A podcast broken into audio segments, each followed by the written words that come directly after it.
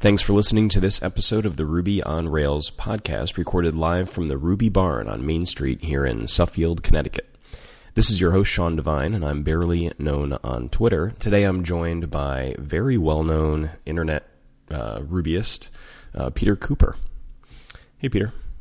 Hey, how's it going? Going great. So there's like so the there, uh, barely known pun, by the way. Oh, thanks. Yeah, sort of my shtick. I I told the story in the last episode, but the the Uh-huh. story goes that I came up with that um, that uh, moniker on Twitter so that if I once had a radio show, I'd have a good sign off. So then I had to find the radio show to do. Superb. But uh, anyhow, so uh, we've got a million things we could talk about because you've been around in the community for a long time and uh, have been super prolific. But um, why don't why don't we start just by uh, you describing uh, yourself in the way that you usually do to introduce uh, you and your companies to people? Wow, awkward. Um, yeah, I'm not really good at the whole uh, elevator pitch. It tends to turn into like a 10 minute ramble, but I'll try and be succinct. Um, yeah, I've just been a, a developer for many, many years. Less of a developer now, mostly because I kind of uh, indulge my passion of just working with like content. People hate that word, but uh, that's what it is. Uh, content and just uh, different experiments online and things like that. Uh, so I kind of moved from being a developer just sort of 10 plus years ago um, into building Rails apps and things like that, but then very quickly began using those uh, apps to process content and do RSS work and stuff like that, which is an area that I had a lot of success with. Um, and then kind of used the uh, fruits of my labor there to um, get in, more into blogging. And I wrote a Ruby book, uh, Beginning Ruby. Um, and I've kind of gradually just progressed and stumbled from experiment to experiment. Uh, and now I'm perhaps uh, best known as the publisher behind a bunch of different email newsletters. So uh, these include, and they actually began with Ruby Weekly, uh, and then quickly moved on to JavaScript Weekly, HTML5 Weekly, and there's a whole bunch of others now um, in a variety of topics, and more to come, hopefully. Uh, so yeah, it's very hard to do. I, I can't really describe myself very well, just because I don't think of myself as I do X. Um, I sort of do X, and then very quickly I'm adding on Y and Z, and then I'm yeah completely lost X. So uh, yeah, I'm a bit of a chameleon.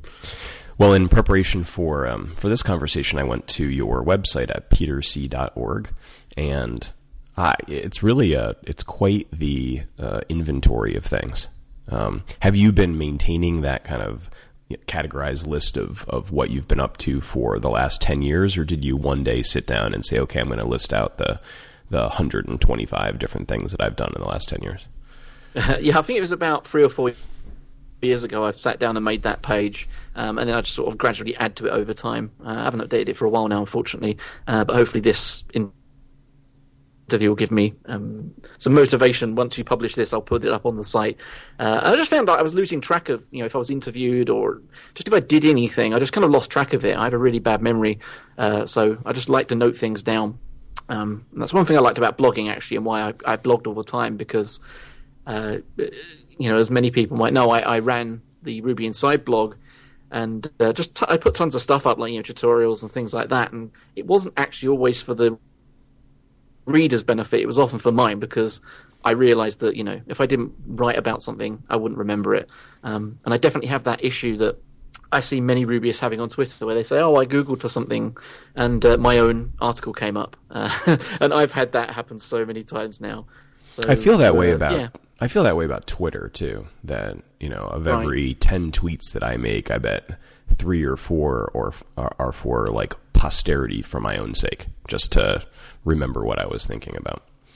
Yeah, I think actually Twitter kind of ruined me in that regard. Uh, my blogging kind of fell off a cliff once I you know became prolific at using uh, Twitter for stuff. So it's now just very small like insights or links to this and that, and then suddenly just like the motivation to blog like disappeared, which I think is very sad. Um, I need to find some better ways uh, around that, but so I guess I found email newsletters to sort of plug the gap.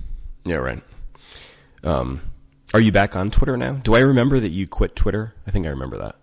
I did. I quit Twitter for a month. Um, I, I, I found that I, I said that I was going to stop interacting on there. I was going to keep reading it, but then I found, without the motivation of going to read any responses, I actually stopped reading it entirely. Uh, so it was very interesting to spend a complete month away from, you know, I've got like 50,000 tweets and I've been on there for you know, many years. So I, it almost become like a, a, way of life. So spending a month away kind of, uh, yeah, kind of taught me a few things. Um, but then also about how to use it and some of the problems I was having with it. So, um, yeah, do, it was an interesting do experience. Have, do you have tips? Are there like the top three things you learned quitting Twitter? Well, I was trying to build up a uh, like a, a, commandments of using Twitter because some of the problems that I ran into were things where you kind of get dragged into other people's arguments or where you perhaps express opinions that very quickly get jumped on by um, rather odd groups of people. Um, you know, maybe you have a tweet that out of context seems offensive in some way and it gets retweeted by someone with, you know, 100,000 followers and the drama from that. Um, so just from all of these kind of experiences over the years and sort of seeing how I don't know, motivated some people are to very quickly have knee jerk reactions to things, um, kind of made me start thinking about what do I post on there? Um, you know, do you just put casual opinions on there, or do you try and focus on more kind of uh, valuable stuff? And I guess now what I've started to do is I've kind of pulled away from humor and just knee jerk kind of opinions about things, and actually think, well, can I make the majority of my tweets actually be links to things, uh, images that are interesting in some way, um, or YouTube videos, things like that? And so I'm a kind of more sharing stuff now than just reacting to stuff. Um, and that seems to be a, a, good way of going about it. Um, and then you just need to make sure that if you do see an argument or you know some kind of like drama going on in a community or something like that, just don't get involved. Um, so yeah, I haven't boiled this down to any serious commandments yet, but that's the general gist of what I discovered uh, would work well. Are you the kind of guy that gets into drama in the rest of your life, or was it like a unique to Twitter phenomenon? No, my life is extremely drama free. Um, so I'm actually one of these people that watches uh, these kind of you know shows on TV, like uh, a Maury type show uh, we have in the UK. It's not Maury, but uh, a very similar type thing, and people express all their dramas and stuff, and uh, like dramatic TV shows and things. And I think I'm kind of making up for the fact that my life is very, very calm and uh, I'm a very placid person. So, yeah, so I, I I don't actually want to get involved with that on Twitter, so I try and uh, steer clear of it now. About a year and a half ago, I took six months off Twitter. Wow. Yeah. Okay, I'll, I'll hand it to you. And then re-emerged as barely known. That's actually where the where the um, Twitter handle barely known came from. So you actually relaunched. I didn't. You know, I I, I did not technically change the account. I, I basically unfollowed the uh, ninety uh, percent of who I right. had been following, maybe even more, okay. and then re- refollowed a kind of like you just said, a, a pretty specific type of person and then have sort of slowly built up from there. But I did it just as an experiment and focus. I, I was working on something kind of hard at the time, and uh, wanted to be able to have you know eight to ten hours a day where I was interrupted by nothing, no email, no Twitter, like nothing. And it was uh, it was successful for the focus reason, but I ended up missing it a lot, um, which sounds a little cheesy, but you know, so many smart conversations happen on Twitter, or or yeah, either get visibility into them, or you have them yourself, or you meet people that are interesting, and I kind of felt like I was missing out on on that connection. So I I rejoined and, like you just said, actually very much focused my sort of online efforts in a couple of areas. Yeah, I, I, must admit though, I don't. I try and avoid the conversations now because I found I wasn't really getting a lot out of them. Um, I just think Twitter's a very poor kind of venue when you've got that number of characters to have a discussion.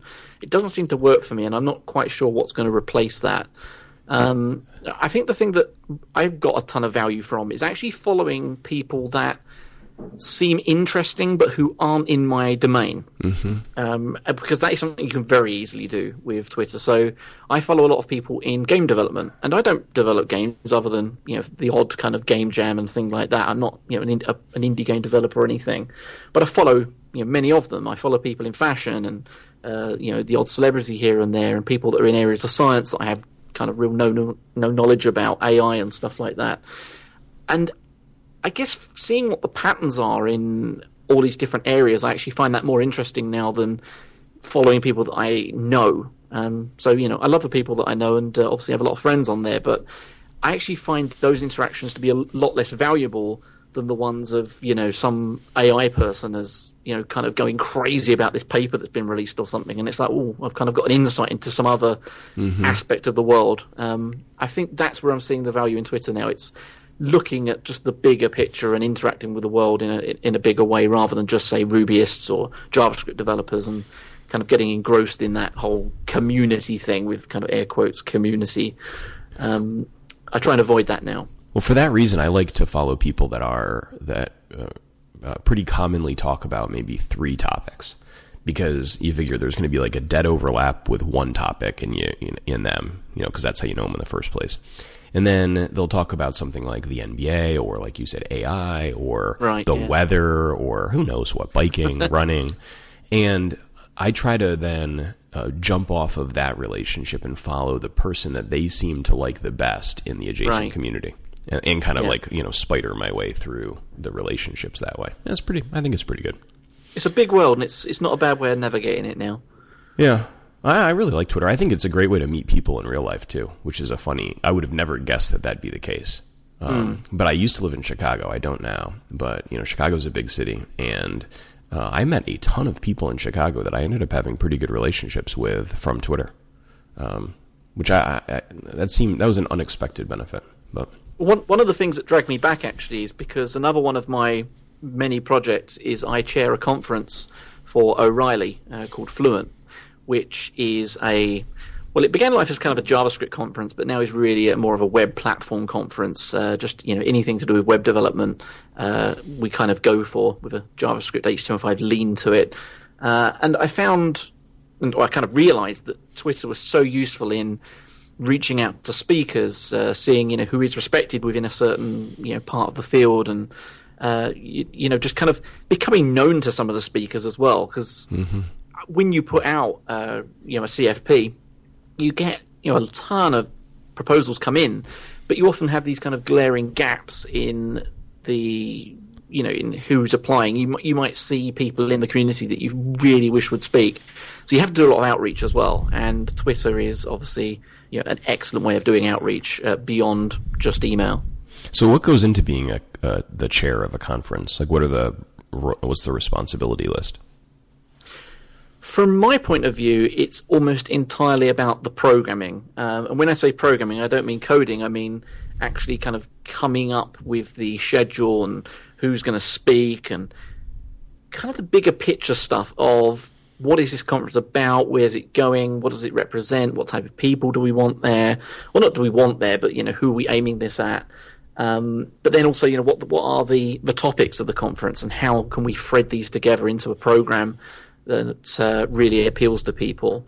Um, and it, was a totally new thing to me. I mean, you know, I'd never been involved with conference organization or anything before I got involved with this, so uh, really almost kind of. Uh, sort of took me from nothing to uh, you know it was, a, it was, a, real sort of sharp learning curve. Uh, but I'm what, what, like three years in now, um, and yeah, it's been a very just a very interesting experience. Not something I would have ever expected to do. Uh, but again, one of these just kind of random. The opportunity came up. Let's go for it. See how it works. Type things, which uh, I seem to keep stumbling into. Seems like conferences are quite the lightning rod for the kind of controversies you were trying to avoid on Twitter, though. To me, at least from the Absolutely, outside. Absolutely, yeah. Um, we what's up, this problem. What, what's up with that? Do you think? Like, why why do they seem to like cause so much drama? I'm not entirely sure because obviously one of the things that uh, people might remember from the Ruby world is that there was um, an organisation of a conference here in the UK called the British Ruby Conference. Um, so a couple of years ago. Uh, you know, they got a roster of like you know lots of top speakers and the only problem was was um, the entire speaker list was, or at least at the time that it was promoted, uh, was just entirely a bunch of white guys. And someone in the US uh, kind of brought this whole point up. I think it might have been Josh Susser. Um, I think it may have been. I don't know he's involved in the conversation. Um, and somehow, you know, it went on Twitter, and a whole bunch of people kind of got seemed to get upset about it. Uh, sponsors seemed to get upset about it, and they um, had to you know withdraw the conference. Uh, and but it's funny that that can happen. Yet if when I was running in you know, like Ruby Inside, for example, I had a whole bunch of people write for me, and I think they were pretty much all well, they weren't entirely all white guys, but pretty close. Um, you know, I didn't sort of pay any attention to I must keep it diverse, etc. Um, in the way that I would with a you know conference now. Um, but people don't pick up on things like blogs and Twitter accounts and stuff that seems to be entirely online. Uh, you know, or the fact that your open source project is entirely male, you know, committers and things like that. Uh, no one seems to care, but when it's an event, people really care. Um, and I think that's probably because online we have this idea of people being behind kind of avatars and you know your identity and your sexuality and your gender and things like that don't seem super important in certain contexts, but when it comes to actually getting together in real life, those things are very much at the fore. You can see them, um, you know, in in real life, um, or at least for you know like gender and things like that. So I think that's where it comes from. Uh, in in real life, it's a lot easier to be you know victimized or get into trouble or you know be approached by people you don't want to be approached by, um, and to feel unsafe in an environment that isn't diverse.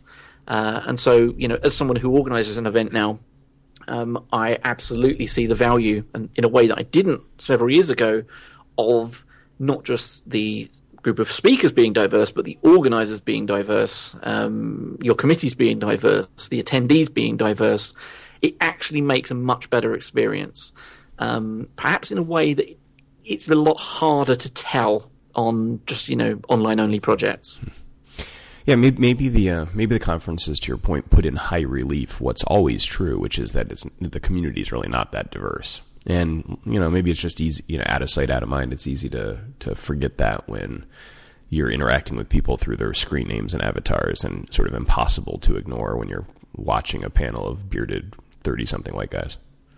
Exactly, um, and I think you know a lot of the people that are doing work in the kind of a diversity sphere or just the kind of you know um, treat us with some respect kind of uh, sphere on Twitter, uh, you know, we've discovered that there are many things that go on at conferences that perhaps we have been, or perhaps you know, as uh, men or perhaps as white men, uh, haven't noticed or haven't experienced before. Um, you know, when I was seeing some of these things that you know people are.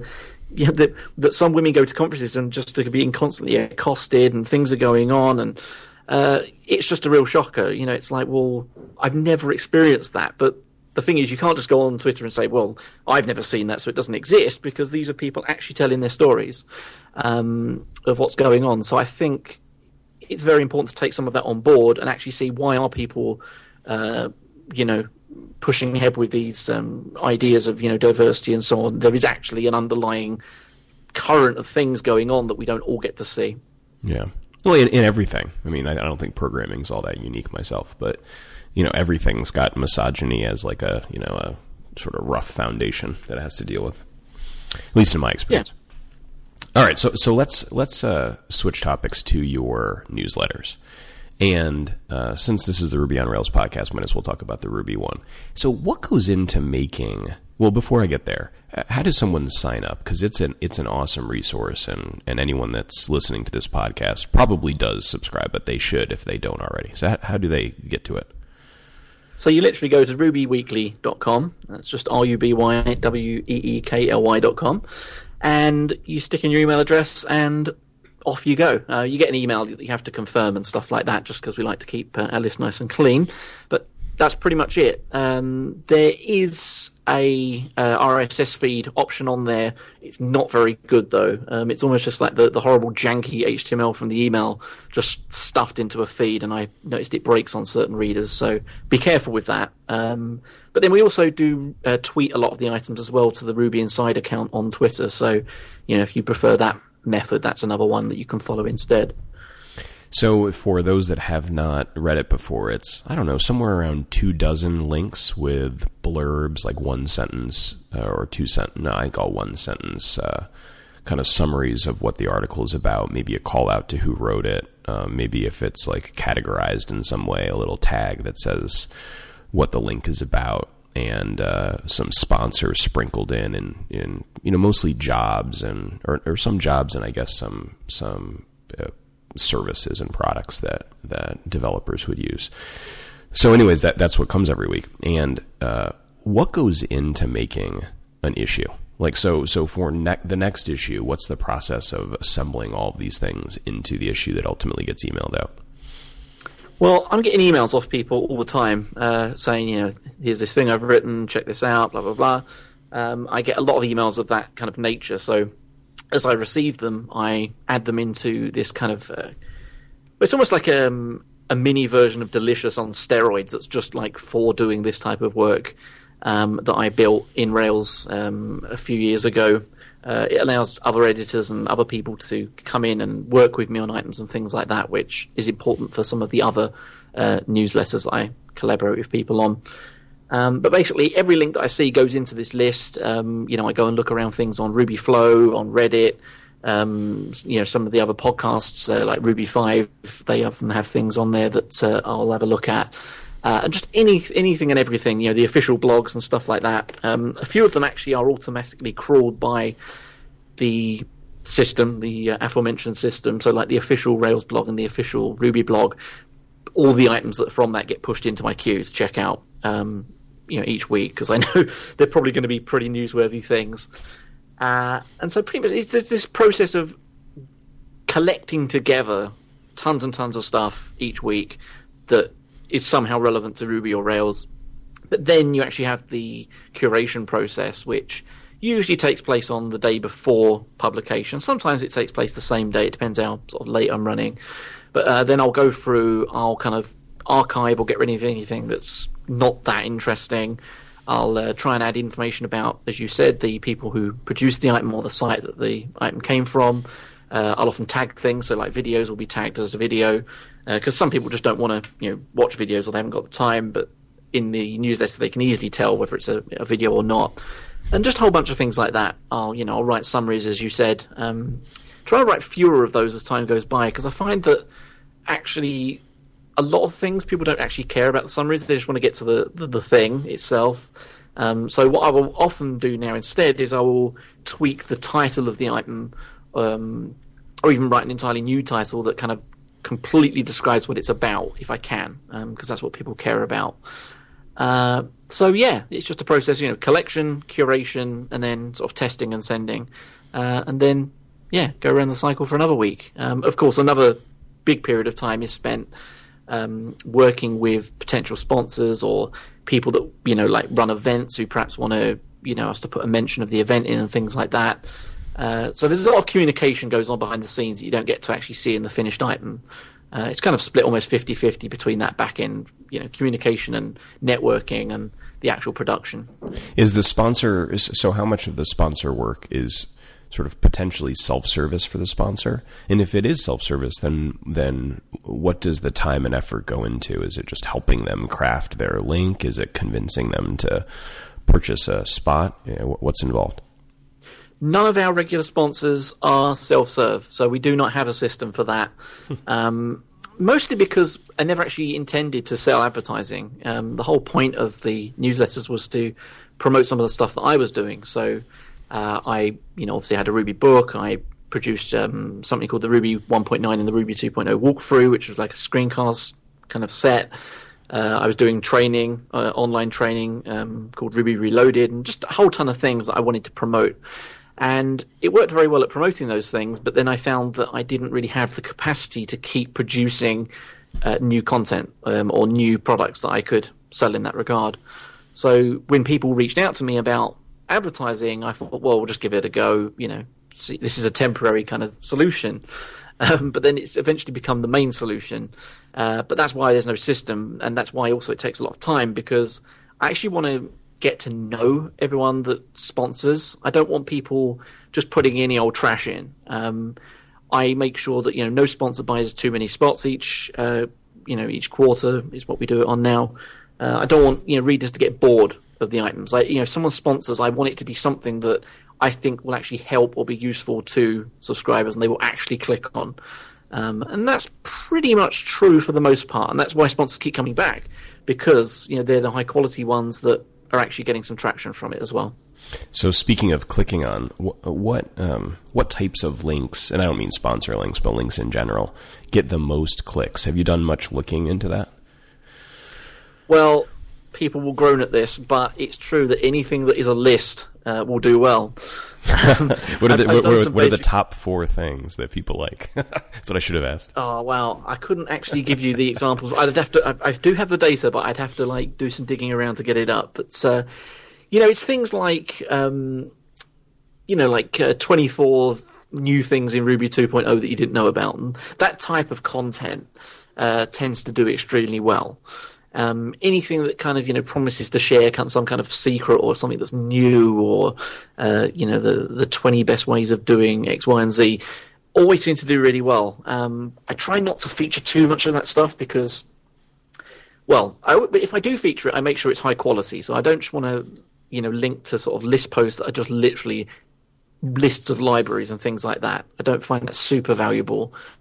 Um, but if someone's actually put some effort in and actually explaining what they're doing, lists a very good mechanism of doing that. Uh, but then beyond that, actually, it's news doesn't do very well at all.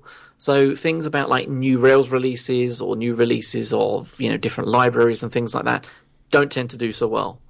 Um, it's interesting content. It's things that are unexpected. It's uh, tutorials are very very popular. Uh, you know, if it's kind of how, how how to you know build your own text messaging service with Ruby, Rails, and Twilio or something like that type of thing tends to do really well. Um, so it's often become a surprise because you know initially I wanted to feature like uh, releases of things. So oh, there's a new version of uh, Rack or something like that. I'd put that at the top, but then I was finding people actually clicking on the things underneath that more than the release. Um, and I think it's interesting. It's important to cover releases because it is news, um, but I try and make it more of a. Um, I don't make that the feature now, unless it's like a huge new version of Ruby or a huge new version of Rails. Uh, it will tend to go further down in the email now. So, since you're a content guy, do you know why people like list items? I mean, I'm sure there's been a decent amount of research into this, but what like what's what's psychologically behind the interest in listicles? I think it's because you know what you're going in for. Uh, you know, if you see someone says and it says 20, you know, 20 things that you didn't know about Ruby 2.0, you already can see the format in your head before you even click it. It's going to be a list of things. Uh, it's going to be easily digestible. If you're not interested in anything beyond the first two or three, you know, items, if they look kind of, you know, lame, uh, you can just say, oh, well, this article sucks, close.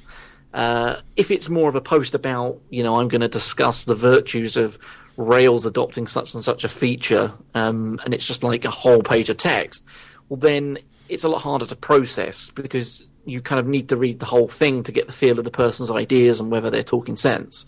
Uh, at least with a list, you can check out very easily. Um, so, so, yeah, it's like pre that format. It's like pre-digested to some degree, kind of a little yeah, e- easier. Kind of like you've yeah, it's kind of like you know with code, like you can have this like whole big page of kind of obfuscated code, and it's just a big mess.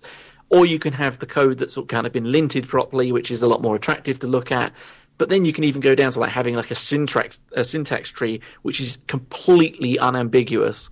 Um, I would guess like list posts are almost like these kind of syntax tree kind of structures, like because you can just literally look at it, look at a couple of the things, and really get a feel for what it's about, the quality, and what it you know all that type of stuff. I wonder if inside of big companies, you know, like a General Electric or Microsoft, that kind of place, if listicle that the listicle format has taken over email. You'd think so, because if it's like the way to communicate your ideas in ways that people don't mind reading, I would think that like all emails would become listicles by now. Sadly, I suspect that's not the case. Um, yeah, I must admit, I think people just have different skill levels in different media. So I tend to do very well in email. Um, less so on the web, and perhaps uh, worst of all in kind of uh, live situations like this, where I tend to be a bit more verbose than I would be in email. I guess the irony, now that I think about it, of your your um, your point about you know list links being the most popular is that Ruby we- Weekly is a is a list link in the first place. Exactly. Yeah. I should have. I mean, that should have been obvious to me, but you know, so if if someone's reading a, if they like to read a list uh, format in the first place, of course they'd like to link to more list formats. Mm. I mean, one thing that I should touch on is that even though I say that certain things aren't popular, sometimes they're important to link anyway. So, like, if there's a library that's released that does something that's like really, really niche, I still want to get it in if it's really good. Um, so let's say there's something to do with um, computer vision or like face detection or something like that. Uh, doing that in Ruby, well, that wouldn't be a popular link. Um, it's interesting, but it wouldn't be very popular. Um, I will tend to still put it in because I actually believe very strongly in uh, people encountering kind of mer- moments of serendipity with content.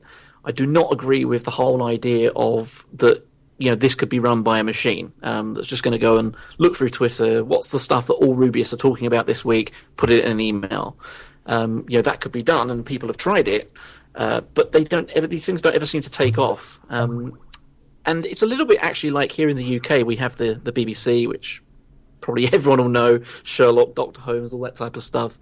Um, but they, as much as they have these big programs, they also have a responsibility, um, and this isn't true of a lot of stations in the US, uh, is that they have to represent all the different like cultural groups that we have in the UK, uh, but then also like um, cultural interests. So you know they have to do documentaries about opera and put them on.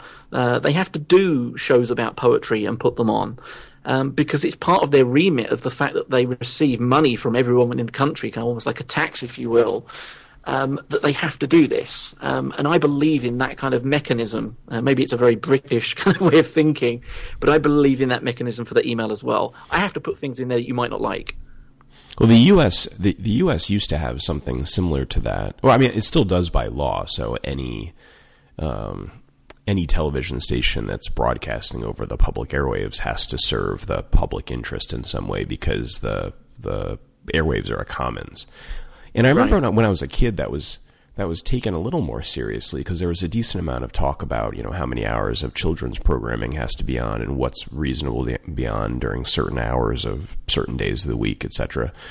But I think that the over the air television is that that's died down so much as someone's focus that and and being replaced by the combination of cable and satellite and and uh, and the internet, I guess now that it just never it doesn't have the same sort of focus that the BBC does because they're not tax supported. I mean, here we've got the public broadcasting system and other public television that's taxpayer supported, but that's sort of a bit more of a niche. Not it's not quite as mainstream as BBC. Mm. So, uh, uh, how is running the uh, the Ruby Weekly changed over the years? Is it so you're on episode or episode issue 205 now? Is producing it similar at episode or at issue 206 as it was at issue 26? I would say yes. Uh, a lot of things have changed. So, like the templates changed. So I've learned different things or tested different ideas. Um, some of my ideas about, you know, like we just mentioned, kind of having a more rich tapestry of items. Uh, you, you, know, my ideas have kind of uh, fleshed out in that regard. But generally, no. If you go back and we, you know, have a full archive on the site, you can click and go back and look at the main headlines, you know, all the way back to. I think Ruby Weekly only goes back to like issue 15 for some reason, some like production change. Um, but you can pretty much see it's a very similar type of structure and very similar approach. Um, if anything, they were perhaps a bit smaller in the past. Uh, over time, you know, um, they've tended to creep up in size, but uh, try and keep a control on that. But no, very similar, I would say. As you've programmed less in the last few years, has that made it harder to to produce a, a newsletter that you think is, uh, I don't know, representative of what programmers want to read, or do you feel like all the years programming sort of ingrained in you what's interesting? I think to a certain extent, uh, some of the kind of the skills and just like the amount of practice I've had just sniffing around, working out what's relevant, what's not, and you know, obviously I still have more than enough skills to sort of take any library that comes along and just give it a try, and uh, you know, or just look at the code and see whether it's complete nonsense or not. Um, that seems to have worked out very well for Ruby, at least. Um, not perhaps so true in some of the other niches that I'm in, like um, well, JavaScript. You know, I'm not too bad at JavaScript, but I'm not sort of uh, you know one of the uh, latest super elite node programmers or anything by you know any stretch of the imagination. Um, so sometimes I can get caught out there, but luckily I have people I can email and sort of lean on a bit. But I actually think some of the skills in curating and sniffing things out actually counteract some of that reduction in coding agility. Uh, just in the same way that um, you know, a journalist, uh, you know, who's always out, out on the road and moving between countries can do a good story, whatever country they're in. Uh, they have to get to know the people and they have to get to know some of the context. But you know, a journalist doesn't need to necessarily be an Afghanistani journalist, for example, to go into Afghanistan and write about what's going on there um, from a reasonably informed perspective. So it's kind of how I see it. Uh, I wouldn't say I'm a journalist because I'm more in a curatorial role, but I can reasonably easily now that I've had all this practice go into an area that I don't know about. So let's say I wanted to do something about Java, for example. Um, you know, I can read Java. I've actually ported code from Java to Ruby and stuff like that. But in terms of the ecosystem, I know very little. Uh, but I think, you know, with a certain amount of time, I could use that kind of curatorial nose to work out who are the important people, where are the important projects. So, yeah, I don't see it as being a flaw as such. Uh, it's actually really a bonus in some ways. Hmm. Which of the uh, the main newsletters is your favorite to work on? Oh no, it's like making me choose between my kids. Um, well, except they, they don't guess... have they don't have feelings, so JavaScript Weekly won't mind if it's not number one, or won't celebrate if it is. I don't think. Yeah, this is true. Um, I don't know. I guess I've I've been frustrated with all of them at some point or another. Um, are you talking about just, your ki- kids now or the newsletters? Well, I'm not going to say. Um, but no, it's funny, just you know, because obviously, like uh, many people who you know do some development at least the interests come and go. So some weeks you're just totally frustrated with Ruby for some reason, and you're like, "Oh, JavaScript's great," and then like a few weeks later, it's completely the opposite way around. Um, so I couldn't really pick one. Um, I guess just you know, being the first one, Ruby Weekly will always have a, a, special place with me, and because it's kind of almost like my home language, if you will, it's the one that I know the most about and you know, and the most proficient with. Um, but it still frustrates me from time to time. So I should take a break and do a sponsor. I really should have done that about 15 minutes ago. but there we are. You could probably uh, find a way of splicing it in. No, no. No, that would require too much editing work, I think. So, uh, so this week's episode of the Ruby on Rails podcast is brought to us by CodeShip. CodeShip is a free continuous delivery service that's really simple to use. Have you used a uh, continuous integration or continuous delivery service before, Peter? I have not. Um, I've played with Travis, but uh, I've not used it in production. Yeah. So CodeShip is like Travis or some of the others that people know. Um, it's uh, it's actually quite good. I uh, uh, I hadn't used it before they became a sponsor, and then about uh, three or four times in, I said, you know, if I keep reading these ads, I better I better use it. And it turns out it's my favorite. I use it now as my go-to CI solution. So if you want to uh, get to use it or get to know it, they offer 100 builds per month for five private projects for free, which is new. So it's sort of a freemium model now where you can keep using CodeShip as your CI solution for forever, um, as long as you're only doing 100 builds per month. And then as you are deploying more and, and the builds increase, you have to move up to their paid plans. Their whole product has a pretty big focus on usability. It's super easy to use. Um, I think their blank states are pretty good. So, you know, when you're first using the product, it's quite clear what to do. And then as it's uh, full of your your builds and settings and whatnot, it uh, it sort of morphs into a, a, product that's a bit more fit for something you're used to. Um, you can set up a continuous integration server uh, with CodeShip in a few easy steps, and your software will automatically deploy when all your tests have passed. CodeShip has great support for multiple languages and test frameworks. You can easily integrate with GitHub or Bitbucket for code hosting and then deploy to wherever your servers are, whether they're on Heroku or AWS or Nodejitsu or your own servers or whatever. They also have a free plan um, in addition to the 100 builds per month where you can get a complete feel for the product um, for a, uh, a limited time. Setup only takes a few minutes. You can find out more at codeship.io slash 5x5 Ruby. And if you use the, uh, the offer code 5x5 Ruby, you'll get 20% off any plan for three months when you sign up. They blog quite a bit at blog.codeship.io. You can learn more about the company and what they're all about uh, on that blog. And I had their CTO on a few episodes ago just to learn more about their company and, and about the people behind the company. And it's a pretty good episode if you want to listen to that to uh, to find out more. Anyways, thanks to CodeShip for sponsoring this episode of the Ruby on Rails podcast. Yeah, they they actually sponsor uh, Ruby Weekly occasionally as well. So yeah, I fully endorse this message. Yay, CodeShip. uh, all right. So uh, I see on Twitter now, uh, and then that you offer to purchase newsletters from people. I think. Uh, have I seen that right? Am I remembering that right? I've kind of um, made overtures of that nature, but uh, it's not something that's ever actually happened. Why do you Why do you figure? Why hasn't it happened? Um, it's hard to say. I think well, obviously one of the reasons is that there aren't actually that many. And I know some people say, "Oh, I'm subscribed to ten different things," but really, in the grand scheme of things, compared to blogs or Twitter accounts, there's not that many out there. Uh, but then once people actually do create their own and they kind of have uh, a certain level of success with them, it's easy to.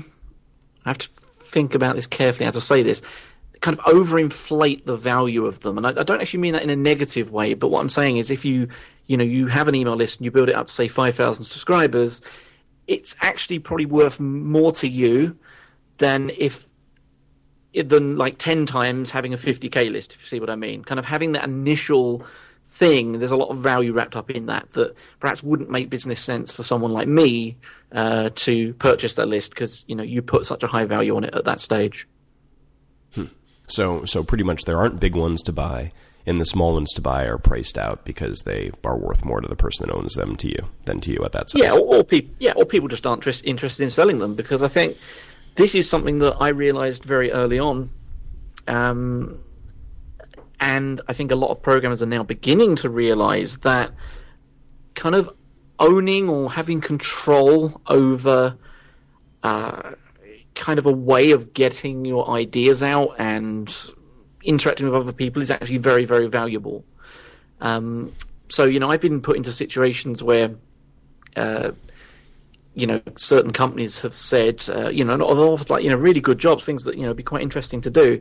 Uh, but it's like, you know, oh, we want to like shut the newsletters down or, you know, or like take control of them or do whatever. Um, and I have to think, well, actually, you know, I'm kind of sat on like a huge asset here. Like, you know, if I want to do anything, I have this audience of people that trust me and, you know, I can get straight in touch with. Um, and this is, you know, of extreme value. So, like, if you wanted to, like, have me stop doing it or whatever, like, I just don't, I don't want a salary that you can, like, fire me in two months or whatever, like, could possibly happen. You know, I, I actually need to get the value of what this asset is worth. And, uh, obviously, you know that uh, doesn't tend to be a very uh, popular response um, with people who don't want to buy email newsletters anyway. Um, and and so yeah, so I think a lot of developers are in this situation now though because they've seen people like um, Jeff Atwood, for example, or Scott Hanselman, um, and obviously there's a whole ton in the Ruby world as well um, that have built up an audience that is kind of independent of their career. Uh, that is very important to them. Um, and you know that, that their following is just as important and just as valuable as their actual job and their career. Um, except in my case, I've kind of actually turned that into my business. It's not just an add-on for being a developer for Microsoft or GitHub or wherever. Uh, you know, I've actually in, I'm interested enough in content and in publishing enough to actually have thought, well, hang on, I might as well just make this my job now. Right. Um, so that's where I've gone. So I saw you. Um I saw on the Rails Rumble website that you're you're um, on the committee in one way or another. I think you told me by email that you're you, you help with some promotion around the Rails Rumble. Um, so if you were going to compete in the Rails Rumble this year, do you have the like the great idea that you think could win? No. Would you would you um, compete in the Rails Rumble again? uh, no, I don't. I don't compete mostly because of that that role. Um, kind of uh, invalidates me from winning. Um, but actually, I kind of almost have the role because I kind of just didn't want to enter. So it's kind of it's a bit of a weird situation. Um, I don't know. It's not really my sort of thing. Um, if I'm going to do a contest, I want to do it in somewhere in kind of a, an area that is new, that is different to what I tend to do. So I don't do a lot of development, but the development I do is relating to, you know, building or maintaining Ruby or Rails apps. So I don't really want to be doing that in a contest situation Um, so I do do hackathons. Um, I do like game jams and things like that. But I always try and do things that are just totally alien to what I do. So game jams, you know, as I said, I'm not a game developer, but I enjoy trying to make a game, um, and it usually totally sucks. But I always learn something interesting. Um, but then also, I go uh, at least one, you know, each year I go to a thing here in the UK. Um, the next one is actually this Saturday called Leeds Hack, uh, which is kind of like a hackathon, but it's not done by a company. It's just kind of come up with the craziest, just thing that you want to come up with, um, and then kind of almost everyone wins a prize just because it's kind of fun.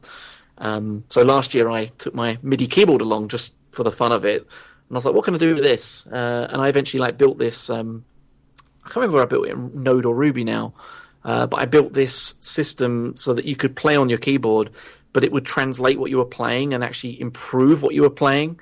Um, so if you hit a note that was out of key, it would actually change the MIDI message to be a note that was in key. So you could almost just sit there and hammer away at a keyboard and it would sound roughly musical in some way or another. So there were things like that. Um, like auto auto tune for MIDI, that kind of thing. Yes, exactly. Uh, I actually think I have the code up on GitHub, so I can probably remind myself what I wrote it in. But uh, yeah, it's things like that. Just just come up with something crazy and just do it. Um, as you know, you've probably got the idea from now that I don't like doing any one thing. Uh, I always just want to try something random and different. You know, if someone invited me to sort of make some fashion for a catwalk or something, I'd probably give it a bash just to, you know, see what a mess I could make of it. So, yeah, I'm the same way with hacking as well. I'm interested in the game angle. I haven't built a. I really haven't built much of a game yet. The only thing that I did that was interesting was remember when Letterpress became popular on iOS? That that game. Yes. So I, I wrote a uh, like a bot that could play letterpress pretty well, like could could win easily. Yeah, and that was kind of fun. Like because I had to, in order to write the the bot that could play letterpress, I had to implement the game first, right? Because then it would, you know, it, it, had to know how to play the game in order to play the game, and uh, that was kind of fun. But um, but I haven't built a game that was was fun in in any way to the outside world. And my kids are at the age where they play games constantly. They are obsessed with Minecraft. I mean, there's no mm.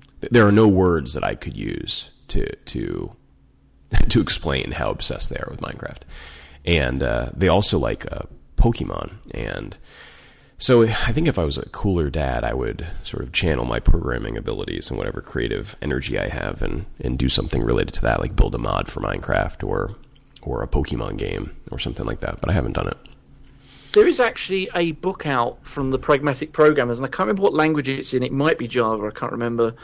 Um, but it came out just like a few weeks ago or something, and it's all about uh, kind of coding and scripting Minecraft and stuff. So, oh, really? I think I may I get haven't read it, but you know it's going to be good because obviously it's from them. So I that can might write, be an interesting place to start. I can write Java okay, so I mean, I I don't mind the language issue all that much. It's just not what I do all day. Um, mm.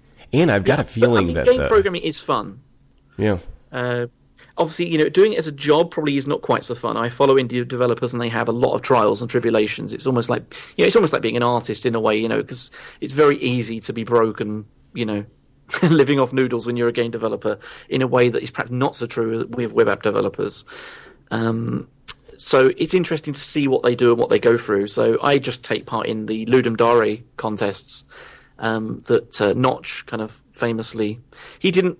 Obviously, they'd been around a long time before he got involved, but just his participation. Um, and for anyone who doesn't know, Notch is the Minecraft guy. Uh, just his participation in these contests um, kind of really made them take off. Uh, so it's yeah, always really enjoyed uh, doing the odd one of those. Um, but then I've also done um, like uh, robot uh, programming games, and I don't mean like real life robots or you know helicopters or anything. Uh, these are literally like bots that run in a, an app within you know on on your on your, on your machine, and you, you code them in some way or another uh, to kind of fight against each other. Um, and I actually did um, a session at a well, kind of a user group type thing, about 50 people, uh, and we had this kind of contest. And, you know, I don't know a huge amount of Java, and most of the people there didn't either. I think they were mostly like .NET people and stuff. But they all had a crack, and then we had like half an hour of just kind of like uh, pitching all these bots against each other on the main screen and kind of having elimination rounds and stuff. And it was just a really fun evening. Um, so that's actually one way, perhaps, to get into, uh, you know, some of the the fun parts of game programming without actually making a game is to look up robot programming games mm-hmm. um, and sort of have a play around with that because you get this kind of visual experience that you don't get, you know, when you're building a Rails app or whatever. Are you into Minecraft at all? I was into Minecraft very heavily for about six months, um, and yeah, kind of got that obsession that many sort of kids nowadays have. But then after that, I kind of depleted my attention span to it. So now I look at some of the videos and look at some of what's going on, but yeah, I've played perhaps an hour in the last year at most. So um, earlier this week, uh, I offered to my kids that we could watch the uh, the Minecraft documentary movie. I think it's called yeah, The Story good. of Mojang. And yeah. their interest in Minecraft, I think, was like perfectly explained by how they felt about this movie. So it's it's like an hour and a half full length documentary. We got 35 minutes in, and they were kind of enjoying it. I mean, they got to to hear Notch talk and see, um, you know, some of the other programmers behind it and see them at the conference and all these things. But anyways, 35 minutes in, they said, "We think we're going to go play Minecraft instead." it ditched the documentary, and I, I, think that that's it. They'd rather, you know, they'd rather be in the world, sort of, I don't know, exploring and yeah. Building. I mean, it, it's aimed at it's aimed at adults. I would say that documentary it is more interesting to developers or indie gamers, um, indie game developers, things like that. Um, it's a bit like I took my kids to Disneyland last week, and they have this whole kind of area that uh, is all about kind of the background of animation and stuff, and they were a little bit interested in that. Um, but it wasn't something you could stretch them out for. Whereas queuing up for an hour for a ride, you know, oh wow, you're going to go on the ride. So uh, it's almost the same situation. But uh, yeah, I guess it's good that some of these documentaries exist for you know those of us that really dig learning about the background. Um, another one actually I really enjoyed was the Fog Creek one um, from wow. I mean, it's like nine years ago now. I think it was. Um, I never saw Aardvark. that. I never saw it. yeah, that. that was a really good one. Um, if you if you Google if you Google Fog Creek documentary, they actually released it for free on YouTube. Um, in the end, um, I mean, I bought it back in the time uh, on DVD, but uh, yeah, you can watch it for free now.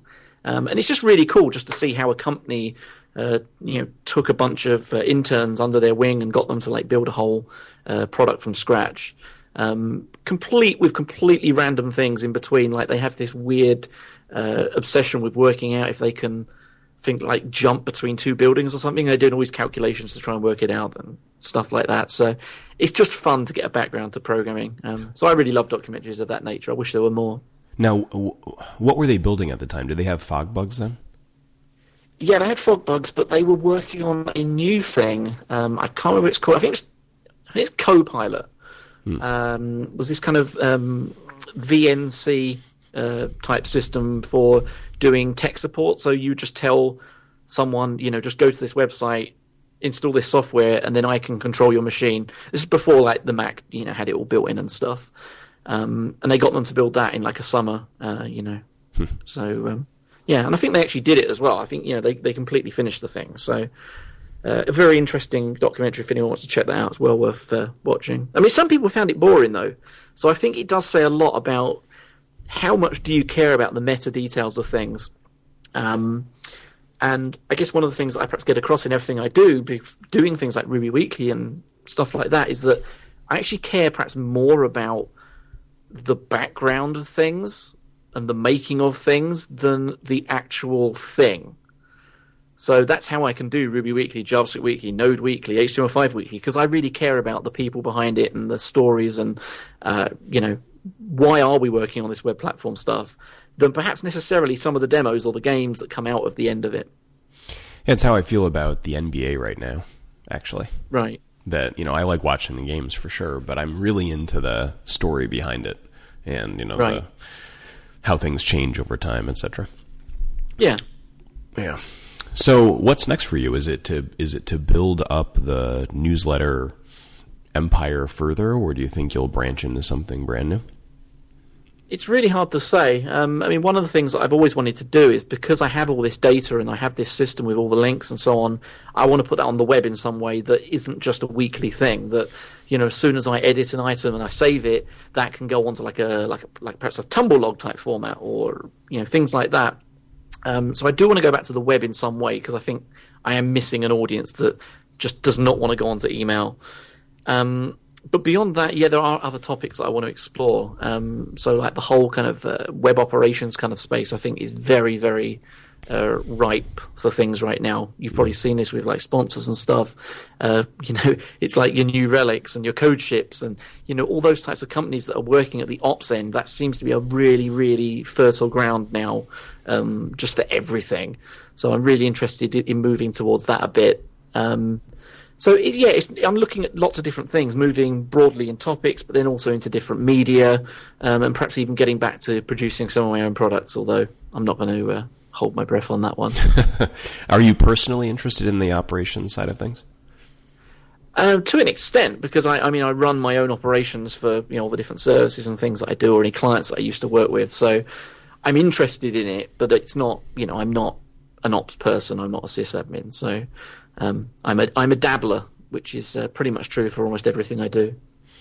I would be more interested, except Heroku is so easy, and like eh, nothing that I do is at consumer web scale. You know what I mean? So, uh, nor would I do anything that was, you know, had a million users every day or something like that. Um, and you know, for non-massive scale, the the options are just so easy now, like absurdly easy. It's sort of, I don't know, uh, sapped the interest out of me for the topic, but I get why people are interested in it. Yeah, I find it interesting just from a geeky point of view. You know, why people set up like media centers on their own instead of just buying one that works, right. and you know, so I, I, find it interesting from that level. But then I must admit, I'm probably like Heroku's worst kind of customer to a certain extent. Um, in that, not that I'm price sensitive as such, but I'm kind of sensitive to, oh, I need to do this one extra thing. Oh, I've got to pay for that. Right, And now I want to add this on. Oh, I've got to pay for that as well. Um, I'm one of these people that would rather pay perhaps a larger amount and then get a whole bunch of goodies within that that I can use. Um, so I know Heroku's whole kind of pitch is that it's good that you can just add things on. But for some reason, my personality kind of clashes with that, and I think, oh no, I'm going to be spending another, adding another ten dollars a month to add this feature, and so on and so forth. And um, with uh, certain clients, that works really well, uh, those are the clients that they're going for. Uh, but for me, you know, if I perhaps doing a hack day and I have this product uh, project that I want to do that's kind of a bit of fun, uh, and then it's suddenly, oh, I need to add Redis to this. Oh, I need to add Postgres to this. Oh, I need to add this to this. It's like, oh, hang on, I've just spent hundred dollars for a month of hosting this app. Um, right. I would much rather just then go and get a, you know, a, a, cheap VPS and just do it myself and make a real hash of it. Um, but uh, yeah, I am not because I'm I'm always experimenting. I'm not in that customer base. Uh, you know, if I was building stuff for clients or I was a company that had long term services I need to run, then yes, Heroku makes total sense, as you say. I sort of see it as a as a game too. Like, how much can you get out of the free Heroku box? Because the answer is a lot. I think that this is li- true. Yeah, you know the the it takes a little bit of effort to get more out of it than than would be obvious, but it's not impossible yeah. for sure. That kind of content has always done well in the newsletters. Actually, when people have these posts like how to use um, oh, I can't remember the name now of half the systems involved, but like some of these different systems that you can use to run multiple processes where perhaps you couldn't before and all that type of stuff. Right. When people write articles and tutorials about that, and I put it in the newsletters, always very popular. People are always trying to find a way of gaming the system or improving their efficiency in some way. So that's uh, always a winner. So you know what? Um, you know what I think would be fun if you ran. I'm going to throw out ideas for you to not do. Um, Go on. Is I would definitely be interested in competing in a little contest where uh, where people um, came up with bots that could write the Ruby Weekly newsletter, and especially if there was a way to test how how effective they were. So, because you said you know people have tried, and obviously it's tricky. But I think, you know, I've seen some clever stuff in this area before, and it'd be fascinating to see if, you know, kind of like the Netflix challenge back that they did a handful of years ago, to see if someone could come up with a better algorithm that was able to predict uh, or to produce, you know, the recommendations that would be more effective than their current engine. It'd be interesting to see if someone could come up with a bot that was able to generate, you know, higher click through rates than um, the human edited one. Like, I like, say this well, I only say this half tongue in cheek, but uh, I think this is a very bad idea and no one should attempt this. no, why? We're going to put me out of business. Um, well, I know that's not entirely true. There is uh, a lot more to it than that, but uh, yeah, I guess the thing, at least in Netflix's case, is that if someone had solved that problem, it's going to help their business because it's going to get people to watch more videos and spend more money, you know, and keep subscribed and stuff. Whereas if someone can produce a newsletter, then yeah, then um, that is my main product. Yeah, but, but, then, uh, but then it'd be like, let's say you could use that. You know, part of the deal is that you're able to use whatever algorithms people use. You know, they have to be open source. They have to be uh, uh, published. Now, I guess someone else could use them too, but they don't have your list. So good luck. Well, this is true. I mean, there is a certain first mover advantage, um, and there's also kind of some people. Well, actually, I would say a lot of people really like the fact um, that there is a brand and that there is a name behind things. So the problem with some of the automated systems, like if you if you compare like Google News when they were like really pushing it hard, like they were doing it with Google Plus last year, um, but they were really pushing Google News. Like this is the way you're going to read news. You don't need to go to the New York Times. You don't need to go to TechCrunch, whatever. You just come to Google News and we aggregate everything.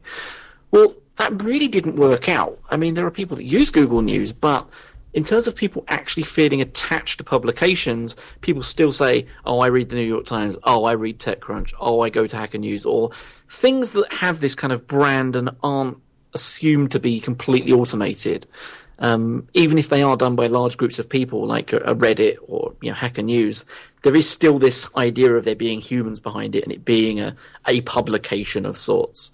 Um, so I've never seen anything that's totally automated really take off in a, an amazing way. I think um, that, that regard. I think that the community that reads Ruby Weekly would get a kick out of that, though. Like I, I agree with everything everything you said. Like people like that you're behind it. You know, they can think of you and your blue glasses as the as the the face of the newsletters. They like that it's been around forever. They like that you've been in the community, you know, etc. Um, but you know, we're all all hackers too, so we like the idea that you know, hey, what could a machine do? I think fusing those would be f- like like if that was the Rails Rumble opportunity for next month, I think I'd be game. Yeah, I'm always looking at ways to improve my tooling. Um, so obviously, I need to keep improving my efficiency as I add new newsletters because obviously my amount of time is finite. Um, so obviously, one part of that that I'm very keen to do that perhaps relates to what you've just said is actually you know, bringing human and machine together somewhat more, so that uh, you know code can find a lot more stuff and can uh, do things like pull author names out of things and uh, have a go at doing certain summaries and things, even though it's probably going to need editing. Um, so yes, there is a certain amount of work there that can be done. Um, well, here's another here's another related idea. Like back back to like uh, uh, what I'm trying to solve for is what's a contest that I'd be interested in participating in. So one yeah. would be you know, what about a uh, what about a bot that suggests links into your sort of uh, queue? Yeah, and, that's what I mean. Yeah, yeah. That that the the winning uh, the winning bot is the one that suggests the most links that get included that others didn't suggest, like yeah. unique and included ratio. Mm. Um, man, that'd be super fun, right? You know, can someone come up because it'd be pretty easy to come up with the obvious stuff. Um, but it wouldn't be that easy to come up with the not obvious stuff without generating a ton of noise. And uh, you know, could you get the signal to noise ratio pretty good while you also got the uniqueness ratio good? I don't know. That'd be fun. Yeah, we, and yeah, I mean, we have. I've seen people, you know, just like make very basic attempts at that, and they get all types of weird stuff turn up like they get image searches for Ruby come up and there's like a picture of a gem or something, and you know, like, there's, there's, I think there's a, a, TV show in the US called The Ruby Show, um, which is nothing to do with programming whatsoever, and like you get synopses of that coming up, and you know, it's it's almost like someone's just done a Google search and gone, oh, that's our newsletter now. Um, so yeah, it, actually getting that right is uh, definitely a challenge. Yeah, I mean maybe maybe to your point, you need the you know for the foreseeable future, you need a human filter ultimately, but that human could certainly be helped out with some robot friends or by some robot mm. friends. Yeah, I think if I if I was going to do it, like just because I'm a little bit more devious, um, I might launch a new newsletter without sort of making a big deal out of it and sort of see whether a a robot can kind of fool everyone. Um, you know, in a, in a topic that I know nothing about. Um, oh, that'd be great. Be very intriguing because I mean, obviously, there are lots of different kind of heuristics and um, things that you know I've picked up that I that that I can use to say is content good or is it not? Mm-hmm. Is this a good source or is it not? So if I could take that knowledge and boil it down into you know a bot like you're saying, Um, would my bot make a good gardening newsletter? You know, could we could someone take that code they've written and turn it to anything, um, and get a good result out of it? And I think that would probably be quite exciting as a contest, in that Oh, it has to be flexible. Um, so you're not just trying to reproduce Ruby Weekly, but you're trying to produce. You know, I give you a topic of Halloween. Well, is it going to produce a bunch of good stuff about Halloween? Like, actually, that's a bit- little bit too temporal, but something of that ilk. Um, you know, could it turn to any topic and do it? So that'd be fun. That's a. I agree. That that's actually a great contest for you to run. Imagine an, an event that was, uh, you know, everyone has to produce an application that writes a newsletter for some r- arbitrary topic that's given, you know, n hours before the end of the like. So the contest is forty eight hours long, and at you know hour thirty six, you give the topic, and then the question Yeah. is, you know, which one produces the best newsletter? Be sort of fun. And then, and then once the contest is finished, there's going to be about 200 new email newsletters launched in the next 24 hours. Oh, you cut out there. So repeat the last Oh. sentence. I was gonna so, yeah, Uh. the only problem with that is that you'd probably, after the contest, have 200 new email newsletters launched in the next 24 hours. No, I mean, out again. Part of your devious scheme has got to be that you own all of the all of the uh, the output. Yeah. You, you'll secretly uh, you'll secretly consume all of the creative energy of the would be uh, competitors. so it's just like just like an American hackathon. exactly, it's like everything people fear. Yeah. come to newsletters. Well, Peter, you've been very generous with your time, and uh, why don't uh, why don't you uh, promote whatever it is that we haven't talked about that you'd like people to know about? Yeah, I just think it'd be cool if people want to sign up at rubyweekly.com, um, you know, javascriptweekly.com, and any topics that interest you. There's links all over the place to different newsletters that we've got and stuff. So, um, you know, some of the some of the ones that are actually perhaps not quite so popular that are still growing, like uh, dbweekly.com, is quite interesting because it's all about databases from a, a high level. Uh, you know, what are the new paradigms and what are the new things that are going on there, and some of the releases of Mongo and stuff like that. So that's kind of fun.